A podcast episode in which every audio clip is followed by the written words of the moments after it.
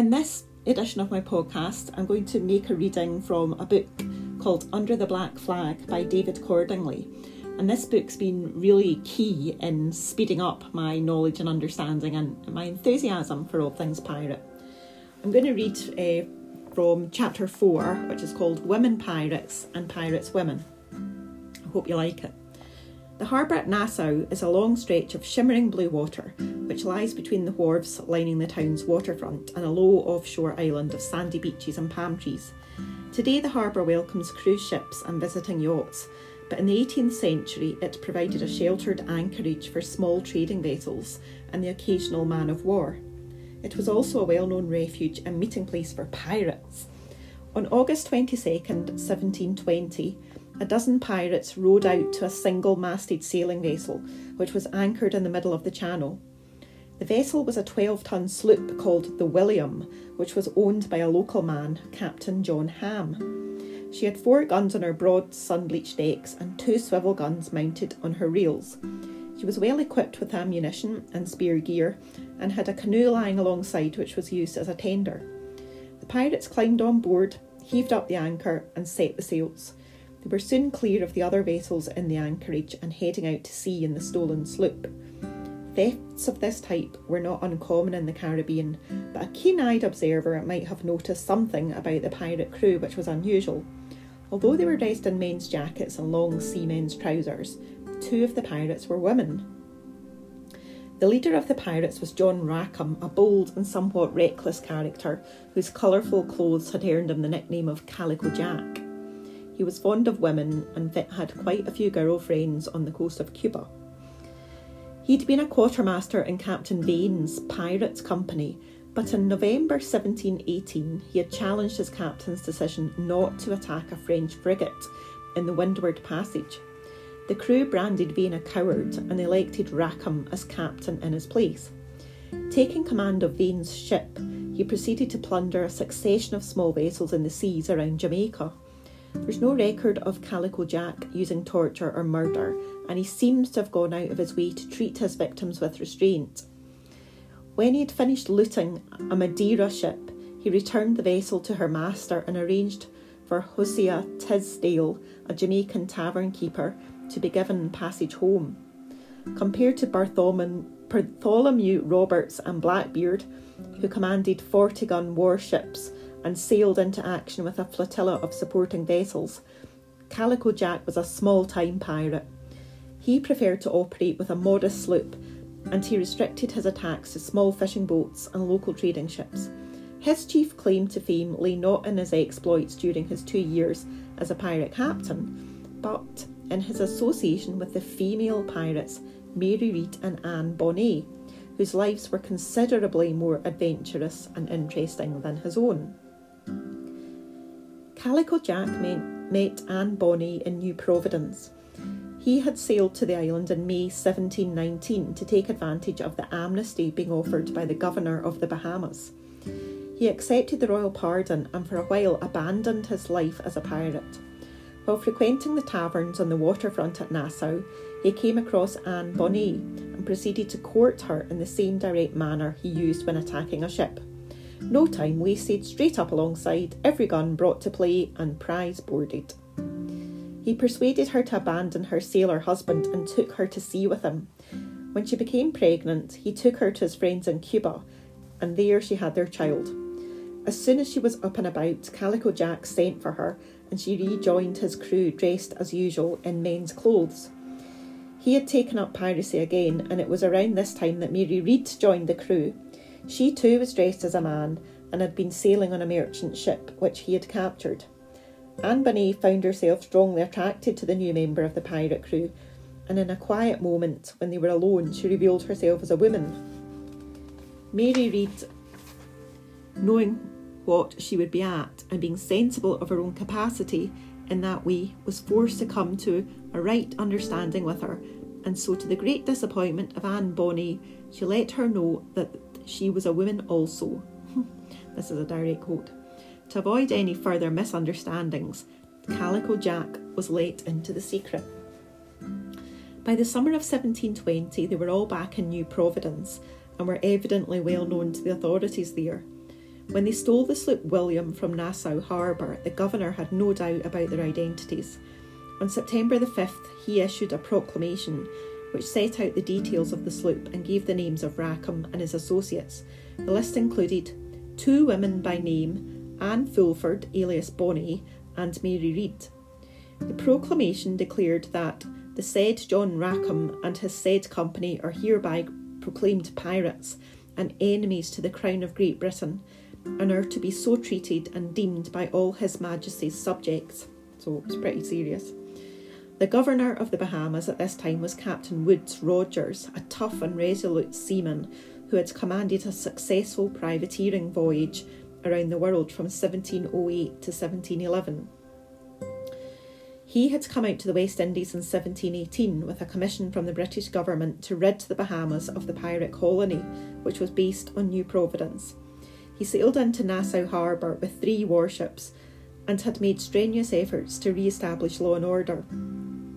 He had authority from King George to issue pardons to pirates who agreed to abandon their trade, and Calico Jack was one of the many who did so. The new governor was prepared to use harsh measures if the pardons failed to produce results. When some of the pardoned pirates returned to their old ways, he had them rounded up and hanged on the waterfront at Nassau beneath the ramparts of the fort.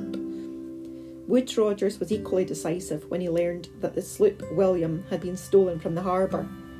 As well as issuing the proclamation, he immediately dispatched a sloop with 45 men to catch the pirates, and on September the 2nd he dispatched a second sloop armed with 12 guns and a crew of 54 men to join the chase. Calico Jack must have learned that vessels were out looking for him. After attacking 7 fishing boats off Harbour Island in the Bahamas, he headed south. He intercepted 2 merchant sloops off the coast of Hispaniola on October the 1st, and 2 weeks later he took a schooner near Port Maria on the north coast of Jamaica. During the next 3 weeks, the William cruised slowly westward, past the coves and sandy beaches of Ocho Rios, Falmouth and Montego Bay, until she came to Negril Point at the extreme western tip of the island. There, Calico Jack's luck ran out. Sailing in the vicinity was a heavily armed privateer sloop, commanded by Captain Jonathan Barnett, a brisk fellow with a commission from the governor of Jamaica to take pirates. Hearing a gun fired from Rackham's anchored vessel, Barnett changed course to investigate. Alarmed by the appearance of Barnett's powerful-looking vessel, Rackham hurriedly got underway. Barnett gave chase and caught up with the pirates at 10 o'clock at night. He hailed them and received the reply, "John Rackham from Cuba." Barnett thereupon ordered him to surrender, but the pirate shouted defiance and fired a swivel gun at Barnett's ship. In the darkness, it was difficult for either side to see its opponents clearly, but Barnett immediately retaliated with a broadside and a volley of small shot. The blast carried away the pirates' boom, effectively disabling their vessel, and Barnett came alongside and boarded the pirate sloop. The only resistance came from Mary Read and Anne Bonny. They were armed with pistols and cutlasses and shouted and swore at everyone in sight, but they failed to rally their shipmates, who tamely surrendered. The next morning, the pirates were put ashore at Davis's Cove, a tiny inlet halfway between Negril and Lutia. They were delivered to Major Richard James, a militia officer who assembled a guard and escorted them back across the island to Spanish Town Jail. On November 16th, Calico Jack and the 10 male members of the crew were tried for piracy. A few days later, on November 28th, the Admiralty Court assembled again for the trial of the 2 female members of the pirate crew. Mary Read and Anne Bonny never acquired the notoriety of Henry Morgan, Captain Kidd or Blackbeard, but they have attracted more attention than many of the most successful and formidable pirate captains of history. This is partly due to the vivid description of their lives in Johnson's General History of the Pirates, and partly due to the fact that they were the only women pirates of the great age of piracy that we know anything about. This has given them a mythic quality which has inspired several books, plays and films, and has led to their inclusion in the writings of feminist historians as well as in books on transvestism and cross-dressing. The problem with their story is that the lack of documentation for their early lives. The printed record of their trial and brief references in the colonial documents and contemporary newspapers provide information about the last 2 years of their lives, but for the rest we have to rely on Captain Johnson, who is usually accurate but rarely indicates the source of his information. And the story that he tells is almost too amazing to be true. As he himself says, their history is full of surprising turns and adventures, and the odd incidents of their rambling lives are such that some may be tempted to think the whole story no better than a novel or romance. Anyway, according to Johnson, Mary Read was born in England, the second child of a young mother whose husband went away to sea and never returned. Following her husband's disappearance, the young woman had an affair with another man and became pregnant, but she was so ashamed at the idea of giving birth that she went away into the country to stay with friends. Shortly before Mary was born, the elder child, who was a boy, died. The mother soon ran out of money and decided to approach her mother-in-law for help providing for the child. She dressed Mary up as a boy so that she could pass her off as her son and travelled to London. The mother-in-law duly agreed to provide £1 a week for the child's maintenance. So, Mary Read was brought up as a boy, and at the age of 13 her mother secured her a post not as a chambermaid but as a young footman to a French lady. She soon got tired of menial life, and growing bold and strong and having also a roving mind, she entered herself on board a man of war. She then went to Flanders and enlisted as a cadet in the army. She distinguished herself by her bravery in several military engagements, but she fell in love with a Flemish soldier in her regiment. The soldier was delighted to find himself sharing a tent with a young woman, but Mary Read was not prepared to continue indefinitely as his mistress. When the campaign was over, they got married. They left the army and set up as proprietors of a public house near Breda called the Three Horseshoes. Unhappily, Mary's husband died not long after the marriage, and when the Peace of Ryswick was signed in 1697, the soldiers went elsewhere and the Three Horseshoes lost most of its trade. Mary Read had no option but to seek her fortune elsewhere. She dressed up as a man again, and after a spell in a foot regiment, she embarked on a ship bound for the West Indies. The ship was captured by pirates, and after further adventures, she found herself on the ship commanded by Rackham, with Anne Bonny among the crew. Now, Anne Bonny had also been brought up as a boy. She was born near Cork in Ireland and was the illegitimate daughter of a lawyer. Her father separated from his wife following a quarrel. The wife, upset because she discovered her husband had been having an affair with the maid of the house. The husband was enraged when his wife accused the maid of stealing some silver spoons and had her sent to prison. The husband was so fond of the girl he had by the maid that he decided that she must come and live with him. To avoid a scandal, he dressed her up as a boy and pretended that he was training her up as a lawyer's clerk. The lawyer's wife discovered what was going on and stopped the allowance she'd been giving him. The scandal affected his practice and he decided to go abroad. So taking the maid and their daughter Anne, he sailed to Carolina, where he made enough money as a merchant to enable a purchase of a plantation. Anne disappointed her father by falling for a penniless young seaman called Bonny and marrying him. Turned out of the house by her father, she and Bonny sailed to the island of Providence, where, as we've seen, she met Calico Jack, became a pirate, and after 2 adventurous years, ended up in the courthouse in Jamaica alongside Mary Read. The printed transcript of the trial at Spanish Town provides first-hand information about some of Calico Jack's exploits and the behaviour of Mary Read and Anne Bonny. The Admiralty Court that assembled on November 16th was presided over by Sir Nicholas Laws, the Governor of Jamaica. There were 12 commissioners, 2 of whom were Royal Navy captains. The men on trial were Rackham himself, described as John Rackham, late of the island of Providence in America, mariner, late master and commander of a certain pirate sloop; George Featherton, also of Providence, late master of the said sloop; Richard Corner, the quartermaster; and John Davis, John Howell, Thomas Bourne, Noah Harwood, James Dobbins, Patrick Carty, Thomas Errol and John Fenwick. There were 4 charges against the prisoners. There were two witnesses for the prosecution. Thomas Spenlow of Port Royal, Jamaica, described how his schooner was fired on by the sloop manned by the prisoners of war. He said, "They boarded him and took out of that said schooner 50 rolls of tobacco and 9 bags of pimento paper, kept him in their custody about 4 to 8 hours, then let him and the schooner go." The second witness was James Spatchers, mariner of Royal Port, who gave a detailed description of the action between the pirate sloop and the trading sloop commanded by Jonathan Barnett. The prisoners pleaded not guilty to the charges, but all were found guilty and sentenced to death. 5 were hanged the next day at Gallows Point, a windswept and featureless promontory on the narrow spit of land which leads out to Port Royal. The other 6 were hanged the next day in Kingston.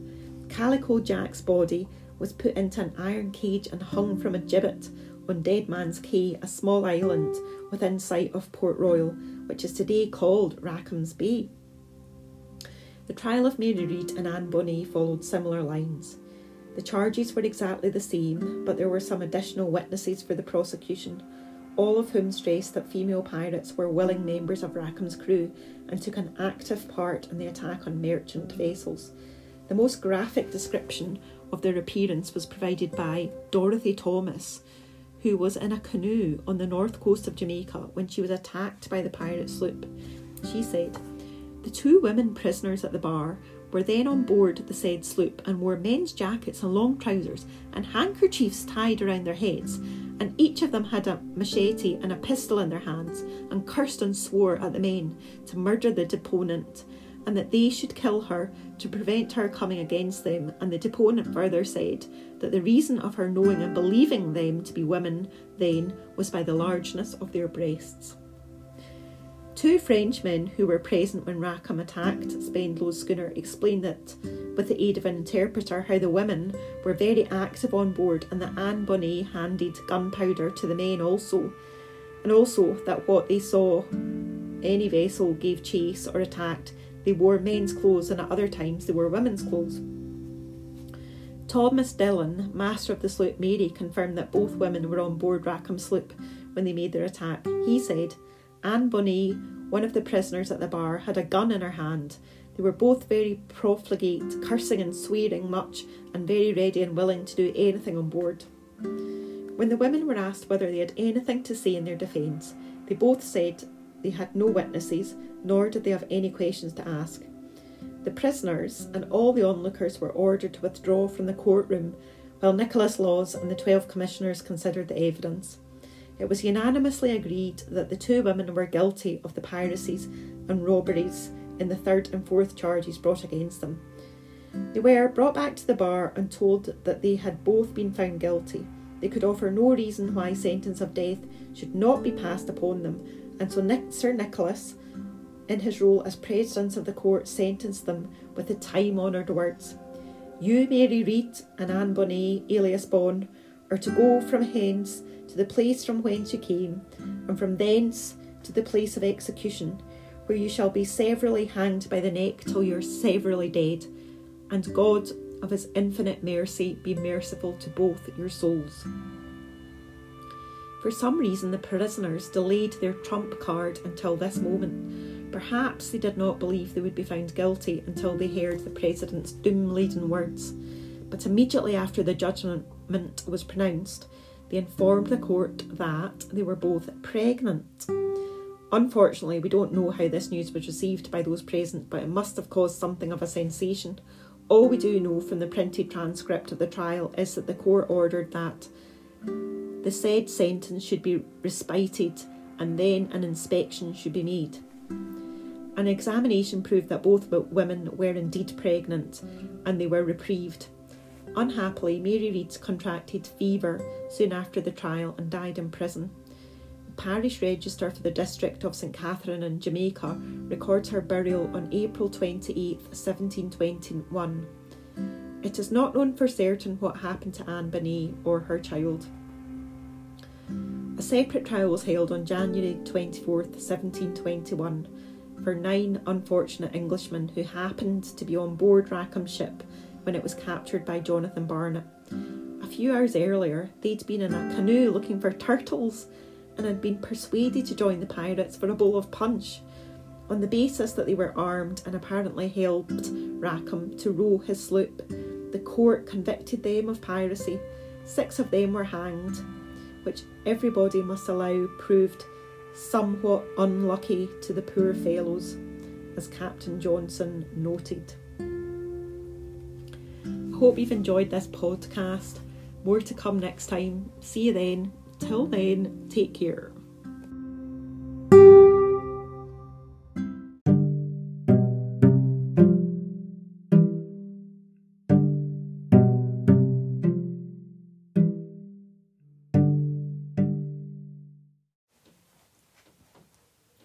Although a surprising number of women seem to have gone to sea on merchant ships or joined the Navy disguised as men, very few women overall became pirates.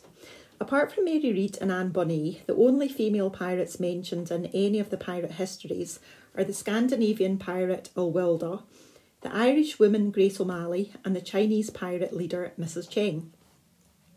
Now, very little is known about Alwilda. She was the daughter of a Scandinavian king in the 5th century AD.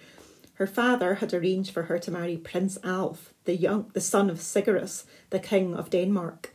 But she was so opposed to the marriage that she had some of her female companions dressed up as men, found a suitable vessel and sailed away. The story goes that they came across a company of pirates who were bemoaning the recent loss of their captain. These pirates were so impressed by the regal air of Alwilda that they unanimously elected her as their leader. Under her command, the pirates became such a formidable force in the Baltic that Prince Alf was dispatched to hunt them down. Their ships met in the Gulf of Finland and a fierce battle took place, during which Prince Alf and his men boarded the pirate vessel, killed most of the crew and took Alwilda prisoner.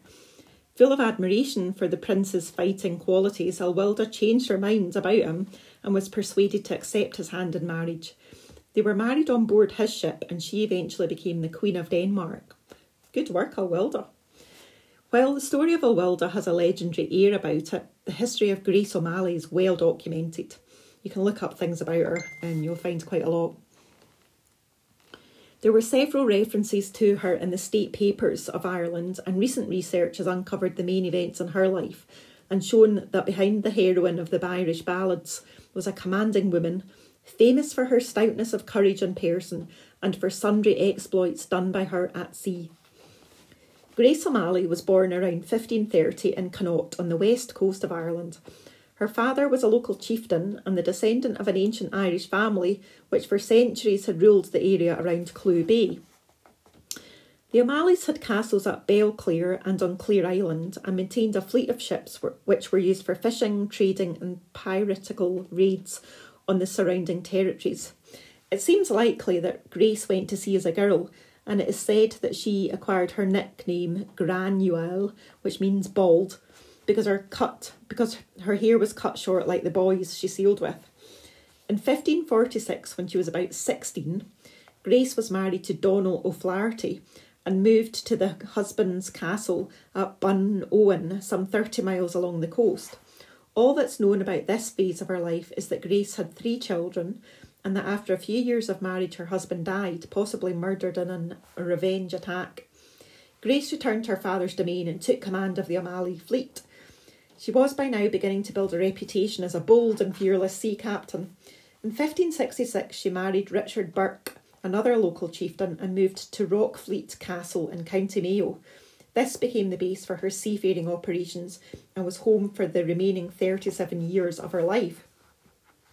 Rockfleet Castle still stands today on an inlet overlooking Clew Bay, that's C-L-E-W.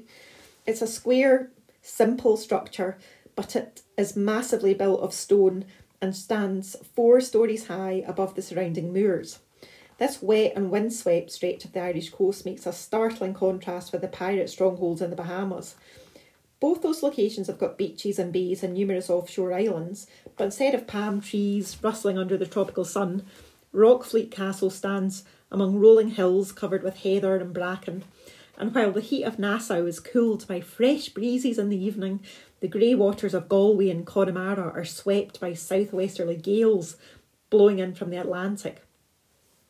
However, Clew Bay provided a secure anchorage for the O'Malley fleet, which, in the time of Grace O'Malley, consisted of around 20 vessels. All the documentary references indicate that several of these vessels were galleys, apparently the only vessels of this type on the Irish coast. Captain Plessington of HMS Tremontany described an encounter with one of these vessels in 1601. "This galley comes out of Connaught and belongs to Granny O'Malley," he wrote. He noted that the vessel rowed with 30 oars and had on board, ready to defend her, 100 good shot, which entertained skirmish with my boat at most an hour. Some years earlier, Sir Henry Sidney, the Lord Deputy of Ireland, reported to Walsingham, Queen Elizabeth I's secretary, "There came to me also a most famous feminine sea captain called Granny O'Malley, and offered her services unto me, wheresoever I would command her, with 3 galleys and 200 fighting men." In theory, an oared galley, a vessel developed to deal with the calms of the Mediterranean, was totally unsuitable for the turbulent seas round the British Isles, and presumably the oars were only used in light winds or for raids in sheltered coastal waters. At other times, the galleys, like the Viking longships, must have shipped their oars and relied on a single square sail for their motive power. The nature of Grace O'Malley's piracy was determined by local circumstances. Although all Ireland was then part of the British kingdom ruled by Queen Elizabeth I, the government of each province was in the hands of a governor appointed by the Queen. These governors were usually English aristocrats or soldiers, and in Connaught they exerted an oppressive regime which led to constant rebellions from the local chieftains. Sometimes Grace led punitive raids against other chieftains, and sometimes she attacked and plundered passing merchant ships.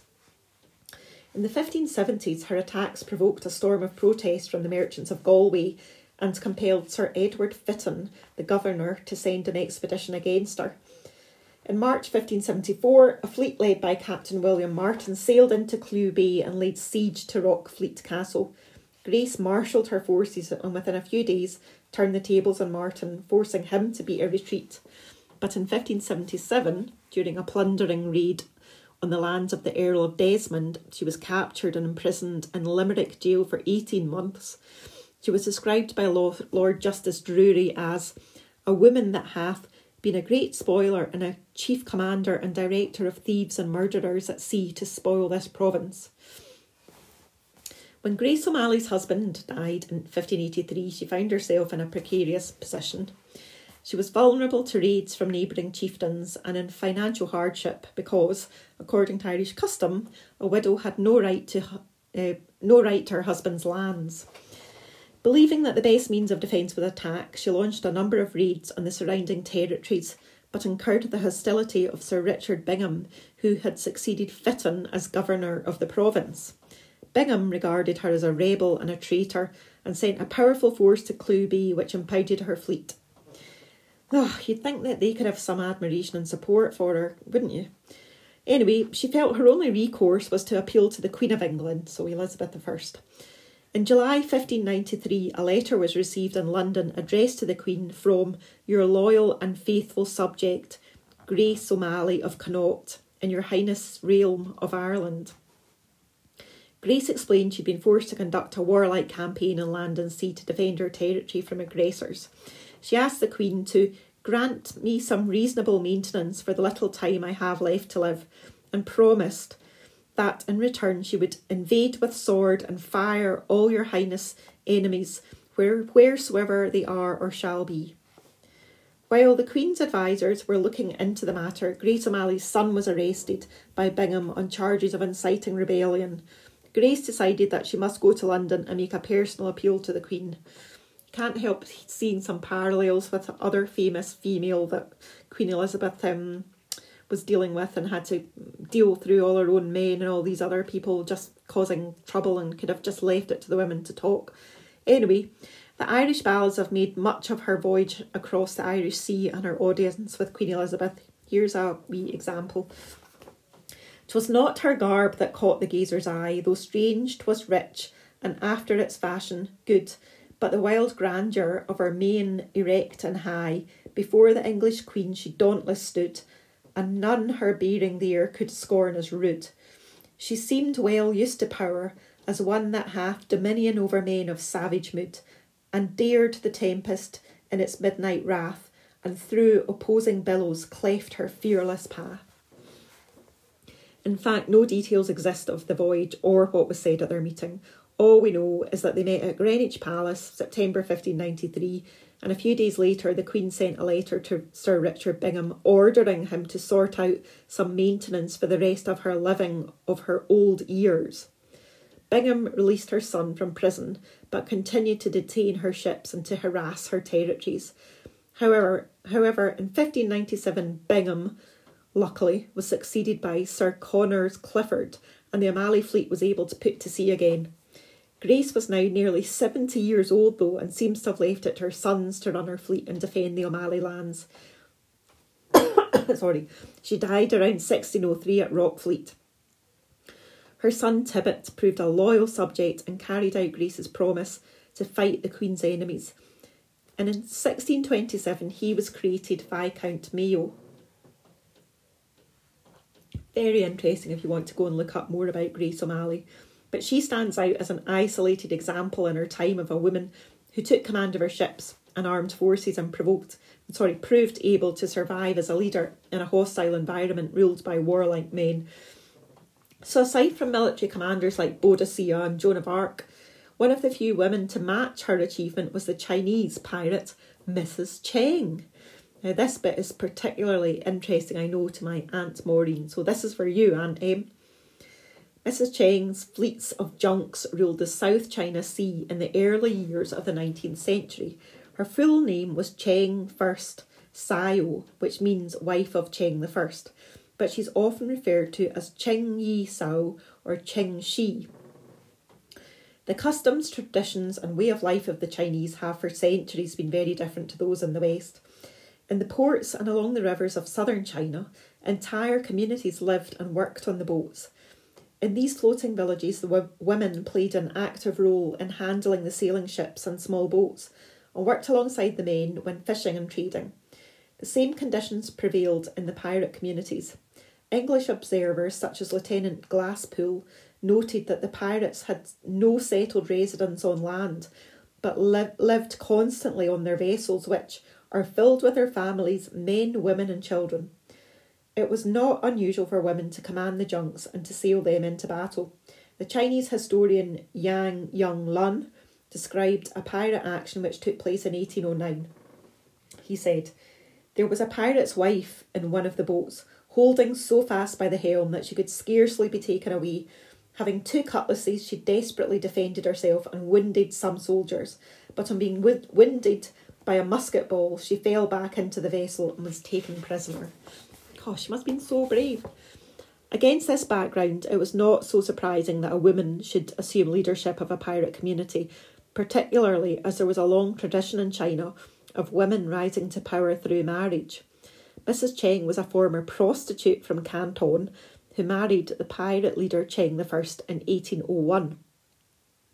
Between them, they created a confederation which at its height included some 50,000 pirates. Just incredible. By 1805, the pirates totally dominated the coastal waters of southern China. They attacked fishing craft and cargo vessels, as well as the ocean-going junks returning from Batavia and Malaysia. They left off the provisions and equipment which they plundered, and when these supplies were not sufficient, they went ashore and looted coastal villages. They frequently ransomed the ships they captured, and they ran a protection racket in the area around Canton and the delta of the Pearl River. When Cheng I died in 1807, his wife moved to take over command. She secured the support of the most influential of her husband's relatives, and she appointed Chang Pao as commander of the Red Flag Fleet, which was the most powerful of the various fleets in the Confederation. Now, this was a particularly shrewd move. Chang Pao was a fisherman's son who'd been captured by her husband and proved himself a brilliant pirate leader. He commanded respect among the ranks of the pirates, and he'd become the adopted son of Cheng I. Within weeks of her husband's death, Mrs. Cheng had also initiated a sexual relationship with Chang Pao, and several years later she married him.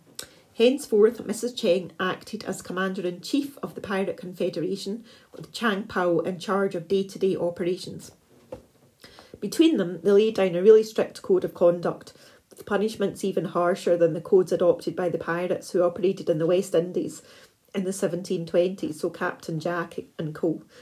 The punishment for disobeying an order or for stealing from the common treasure or public fund was death by beheading.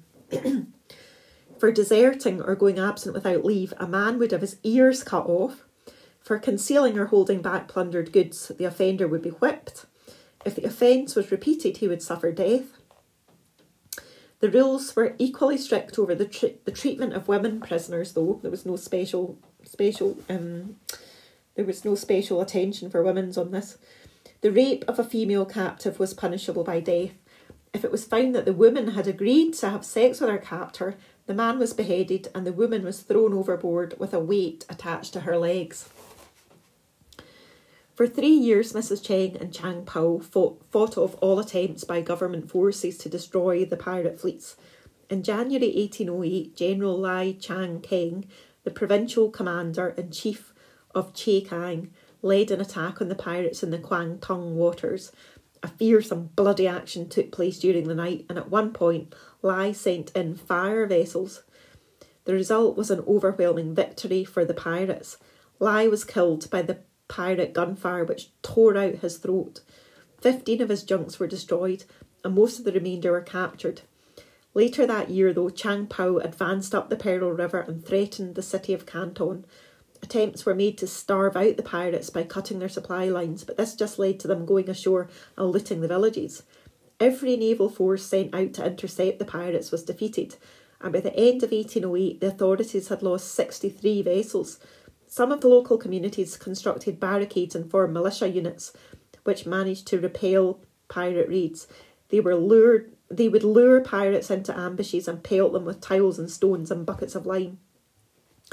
All too often, the pirates swept aside these amateur forces, though, and took terrible revenge. At the village of Sanshan in August 1809, the pirates burned the place to the ground, beheaded 80 villagers and hung their heads on a banyan tree near the shore. The women and children who'd been hiding in the village temple were carried off by the pirates. Nothing is recorded here about what happened to those women and children. When Chang Pao attacked the island of Tao Chao in September 1809, his pirates killed 1,000 of the islanders and abducted 20 of the women. So the sheer numbers involved in some of these pirate attacks make the activities of the pirates in the West Indies pale into insignificance. Sometimes Mrs. Cheng's forces went into action with several hundred vessels and up to 2,000 pirates. Imagine how terrifying that would be. At the height of its power in 1809, the Confederation's fleet was larger than the navy of many countries. There were some 200 ocean-going junks, each armed with 20 to 30 cannon and able to carry up to 400 pirates. There were between 600 and 800 coastal vessels armed with 12 to 25 guns and carrying 200 men each. And there were dozens of small river junks, which were manned by crews of 20 to 30 men. These vessels had sails and up to 20 oars and were used to going up shallow rivers to plunder villages or to destroy farms when local communities had failed to pay protection money. So Mrs. Cheng's reign as a pirate leader, though, came to end in 1810. Chinese officials had enlisted the assistance of Portuguese and British warships, and increasingly large forces were being assembled to counter the pirates.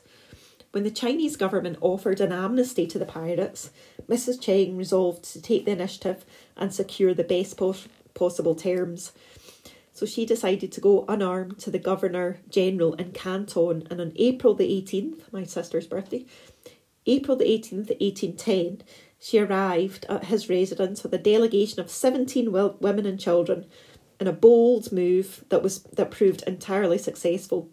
She was negotiating from a position of strength because the Governor-General and his advisers were only too aware of the terrible damage and casualties which her pirate squadrons were capable of inflicting.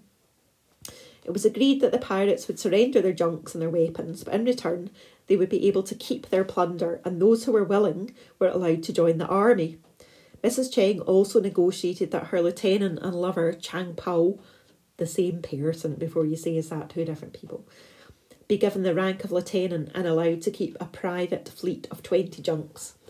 On April the 20th, no less than 17,318 pirates formally surrendered and 226 junks were handed over to the authorities. Not all the pirates got off scot-free. 60 were banished for 2 years, 151 were permanently exiled and 126 were executed. Mrs. Cheng and Chang Pao settled in Canton but later moved to Fucain, where they had a son. Chang Pao eventually rose to the rank of colonel and died in 1822, aged 36. Mrs. Cheng, who was a wealthy woman, returned to Canton. She kept a gambling house, but she led a peaceful life, died in 1844 at the age of 69. It's a pity there's no authentic descriptions of Mrs. Cheng's appearance or character. The exploits and battles of the Pirate Confederation are recorded in detail in Chinese documents, but she herself remains a shadowy figure. She was evidently a resourceful and powerful woman. Whether she justifies the claim of one historian that she was the greatest pirate, male or female, in all of history is questionable, but for 3 years she controlled and masterminded the activities of one of the largest pirate communities there has ever been. I can't help thinking I'd love to have known Mrs. Cheng and seen what she was all about. Anyway, until next time, goodbye for now.